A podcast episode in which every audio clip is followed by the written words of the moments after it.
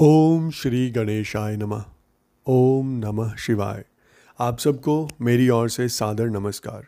मैं श्री शिव पुराण के इस एपिसोड में आप सबका हार्दिक अभिनंदन करता हूँ।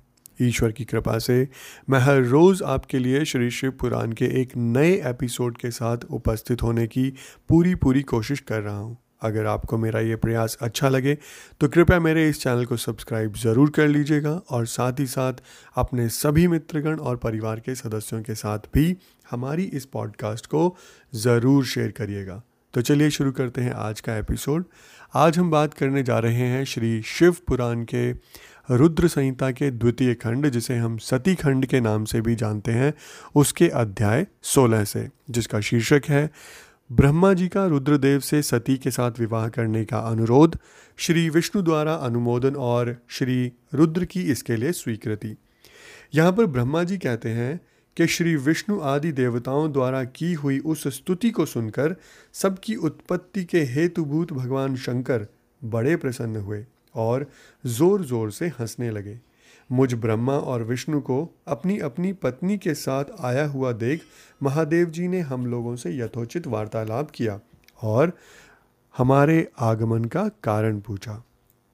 रुद्र बोले, हे हरे, हे विधे, तथा हे देवताओं और महर्षियों, आज निर्भय होकर यहाँ अपने आने का ठीक ठीक कारण बतलाओ। तुम लोग किस लिए यहाँ आए हो और कौन सा कार्य आ पड़ा है? वह सब मैं सुनना चाहता हूँ क्योंकि तुम्हारे द्वारा की गई स्तुति से मेरा मन बहुत प्रसन्न है। हे मुने, महादेव जी के इस प्रकार पूछने पर भगवान विष्णु की आज्ञा से मैंने वार्तालाप आरंभ किया। मुझ ब्रह्मा ने कहा, देवदेव, महादेव, करुणा सागर, हे प्रभु, हम दोनों इन देवताओं और ऋषियों के साथ जिस उद्देश्य से यहाँ आए हैं, उसे सुनिए। वृषभ ध्वज विशेषतः आपके ही लिए हमारा यहाँ आगमन हुआ है। क्योंकि हम तीनों सहार्थी हैं। सृष्टि चक्र के संचालन रूप प्रयोजन की सिद्धि के लिए एक दूसरे के सहायक हैं। सहार्थी को सदा परस्पर यथा योग्य सहयोग करना चाहिए, अन्यथा यह जगत टिक नहीं सकता। महेश्वर, कुछ ऐसे असुर उत्पन्न होंगे जो मेरे हाथ से मारे जाएँगे। कुछ भगवान विष्णु के और कुछ आपके हाथों नष्ट होंगे। महाप्रभु, कुछ ऐसे असुर होंगे जो आपके वीर से उत्पन्न हुए पुत्र के हाथों से ही मारे जा सकेंगे। प्रभो, कभी कोई विरले ही असुर ऐसे होंगे जो माया के हाथों द्वारा वध को प्राप्त होंगे। आप भगवान शंकर की कृपा से ही देवताओं को सदा उत्तम सुख प्राप्त होगा। घोर असुरों का विनाश करके आप जगत को सदा स्वास्थ्य एवं अभय प्रदान करेंगे। अथवा यह भी संभव है कि आपके हाथ से कोई भी असुर न मारे जाएँ। क्योंकि आप सदा योग युक्त रहते हुए राग द्वेष से रहित हैं, तथा एकमात्र दया करने में ही लगे रहते हैं। हे ईश, यदि वे असुर भी आराधित हों, आपकी दया से अनुग्रहित होते रहें तो सृष्टि और पालन का कार्य कैसे चल सकता है? अतः वृषभ ध्वज आपको प्रतिदिन सृष्टि आदि के उपयुक्त कार्य करने के लिए उद्धत रहना चाहिए। यदि सृष्टि, पालन और संहार रूप कर्म ना करने हों तो हमने माया से जो भिन्न भिन्न शरीर धारण किए हैं, उनकी कोई उपयोगिता अथवा औचित्य ही नहीं है। वास्तव में हम तीनों एक ही हैं, कार्य के भेद से भिन्न भिन्न देह धारण करके स्थित हैं। यदि कार्य के भेद ना सिद्ध हो, तब तो हमारे रूप भेद का कोई प्रयोजन ही नहीं है। हे देव, एक ही परमात्मा देवेश्वर तीन स्वरूपों में अभिव्यक्त हुए हैं। एक रूप भेद में उनकी अपनी माया ही कारण है। वास्तव में प्रभु स्वतंत्र है। वे लीला के उद्देश्य से ही ये सृष्टि आदि कार्य करते हैं। भगवान श्री हरि उनके बाएँ अंग से प्रकट हुए हैं। मैं ब्रह्मा उनके दाएँ अंग से प्रकट हुआ हूँ और आप रुद्रदेव उन सदाशिव के हृदय से आविर्भूत हुए हैं। अतः आप ही शिव के पूर्ण रूप हैं। प्रभो, इस प्रकार अभिन्न रूप होते हुए भी हम तीन रूपों में प्रकट हैं। सनातन देव, हम तीनों उन्हीं भगवान सदाशिव और शिवा के पुत्र हैं। इस यथार्थ तत्व का आप हृदय से अनुभव कीजिए। हे प्रभो, मैं और श्री विष्णु आपके आदेश से प्रसन्नता पूर्वक लोक की सृष्टि और पालन के कार्य कर रहे हैं, तथा कार्य कारणवश सपत्नीक भी हो गए हैं। अतः आप भी विश्व हित के लिए तथा देवताओं को सुख पहुँचाने के लिए एक परम सुंदरी रमणी को अपनी पत्नी बनाने के लिए ग्रहण करें। हे महेश्वर, एक बात और है, उसे सुनिए। मुझे पहले के वृत्तांत का स्मरण हो आया है।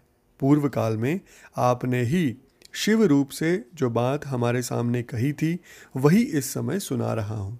आपने कहा था, ब्राह्मण, मेरा ऐसा ही उत्तम रूप तुम्हारे अंग विशेष ललाट से प्रकट होगा। जिसके लोक में रुद्र नाम से प्रसिद्धि होगी। तुम ब्रह्मा सृष्टिकर्ता हो गए श्रीहरि जगत का पालन करने वाले हुए और मैं सगुण रुद्र रूप होकर संहार करने वाला होऊँगा। एक स्त्री के साथ विवाह करके लोक के उत्तम कार्य की सिद्धि करूँगा। अपनी कही हुई इस बात को याद करके आप अपनी ही पूर्व प्रतिज्ञा को पूर्ण कीजिए। हे स्वामिन आपका यह आदेश है कि मैं सृष्टि करूँ, श्री हरि पालन करें और आप स्वयं संहार के हेतु बनकर प्रकट हों। सो आप साक्षात शिव ही संहारकर्ता के रूप में प्रकट हुए हैं। आपके बिना हम दोनों अपना अपना कार्य करने में समर्थ नहीं है।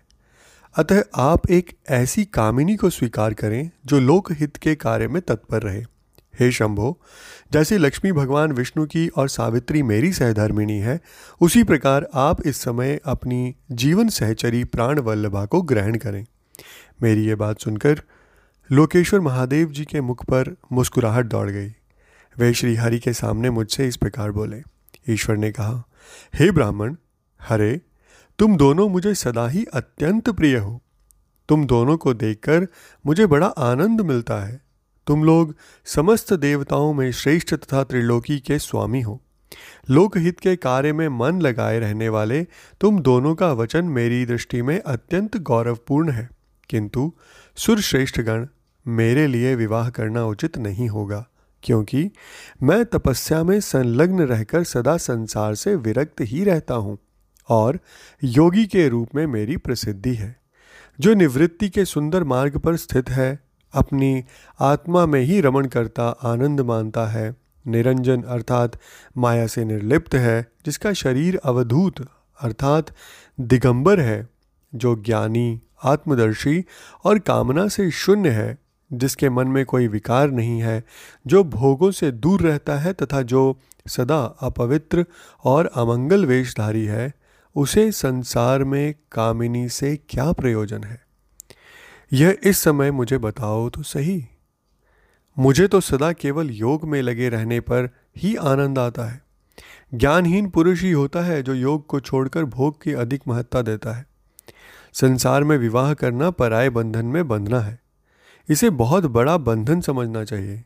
इसलिए मैं सत्य सत्य कहता हूँ, विवाह के लिए मेरे मन में थोड़ी सी भी अभिरुचि नहीं है। आत्मा ही अपना उत्तम अर्थ या स्वार्थ है। उसका भलीभांति चिंतन करने के कारण मेरी लौकिक स्वार्थ में प्रवृत्ति नहीं होती। तथापि, जगत के हित के लिए तुमने जो कुछ कहा है, उसे मैं करूँगा।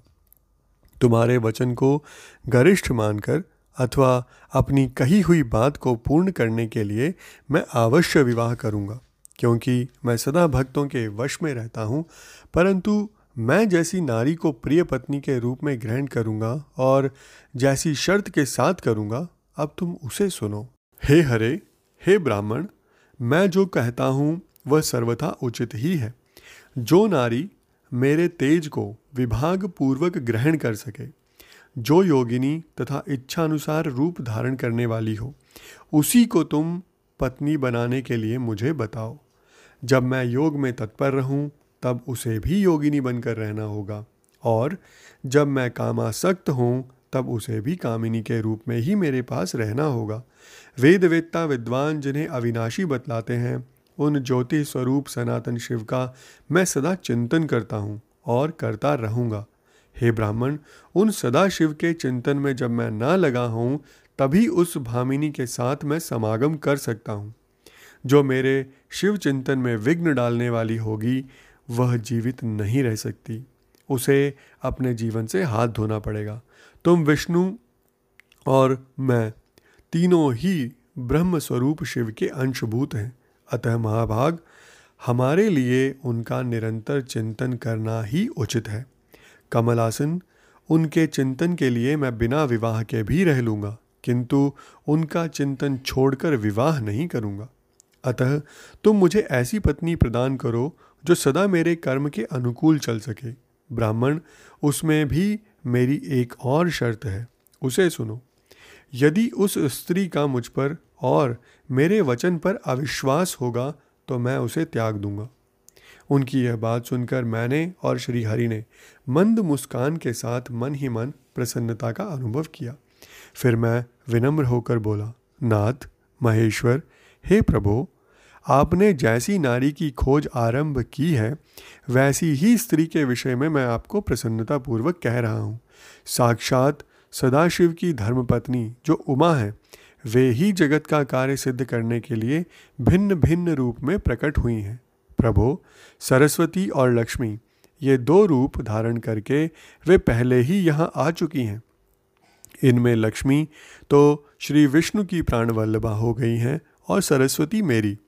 अब हमारे लिए वे तीसरा रूप धारण करके प्रकट हुई हैं। प्रभो, लोकहित का कार्य करने की इच्छा वाली देवी शिवा दक्ष पुत्री के रूप में अवतीर्ण हुई हैं। उनका नाम सती है। सती ही ऐसी भार्या हो सकती हैं जो सदा आपके लिए हितकारिणी हो। देवेश, महातेजस्विनी सती, आपके लिए आपको पति रूप में प्राप्त करने के लिए दृढ़तापूर्वक कठोर व्रत का पालन करती हुई तपस्या कर रही है। हे महेश्वर, आप उन्हें वर देने के लिए जाइए। कृपा कीजिए और बड़ी प्रसन्नता के साथ उन्हें, उनकी तपस्या के अनुरूप वर देकर उनके साथ विवाह कीजिए। हे शंकर, भगवान विष्णु की, मेरी तथा इन संपूर्ण देवताओं की यही इच्छा है। आप अपनी शुभ दृष्टि से हमारी इस इच्छा को पूर्ण कीजिए। जिससे हम आदरपूर्वक इस उत्सव को देख सकें। ऐसा होने से तीनों लोकों में सुख देने वाला परम मंगल होगा और सबकी सारी चिंता मिट जाएगी, इसमें संशय नहीं है। तदनंतर मेरी यह बात समाप्त होने पर लीला विग्रह धारण करने वाले भक्त वत्सल महेश्वर मधुसूदन अच्युत ने इसी का समर्थन किया। तब भक्तवत्सल भगवान शिव ने हंसकर कहा, बहुत अच्छा। ऐसा ही होगा। उनका ऐसा कहने पर हम दोनों उनसे आज्ञा ले अपनी अपनी पत्नी के साथ तथा देवताओं और मुनियों के साथ अत्यंत प्रसन्न हो, अपने अभीष्ट स्थान को चले आए। इस प्रकार यहाँ अध्याय सोलह का समापन होता है। और इसके साथ ही हमारा आज का एपिसोड भी हम यहीं संपन्न करते हैं। कल फिर आपसे भेंट होगी। इसी श्री शिव पुराण के एक और अध्याय के साथ तब तक के लिए आज्ञा एवं आशीर्वाद दीजिए। ओम नमः शिवाय।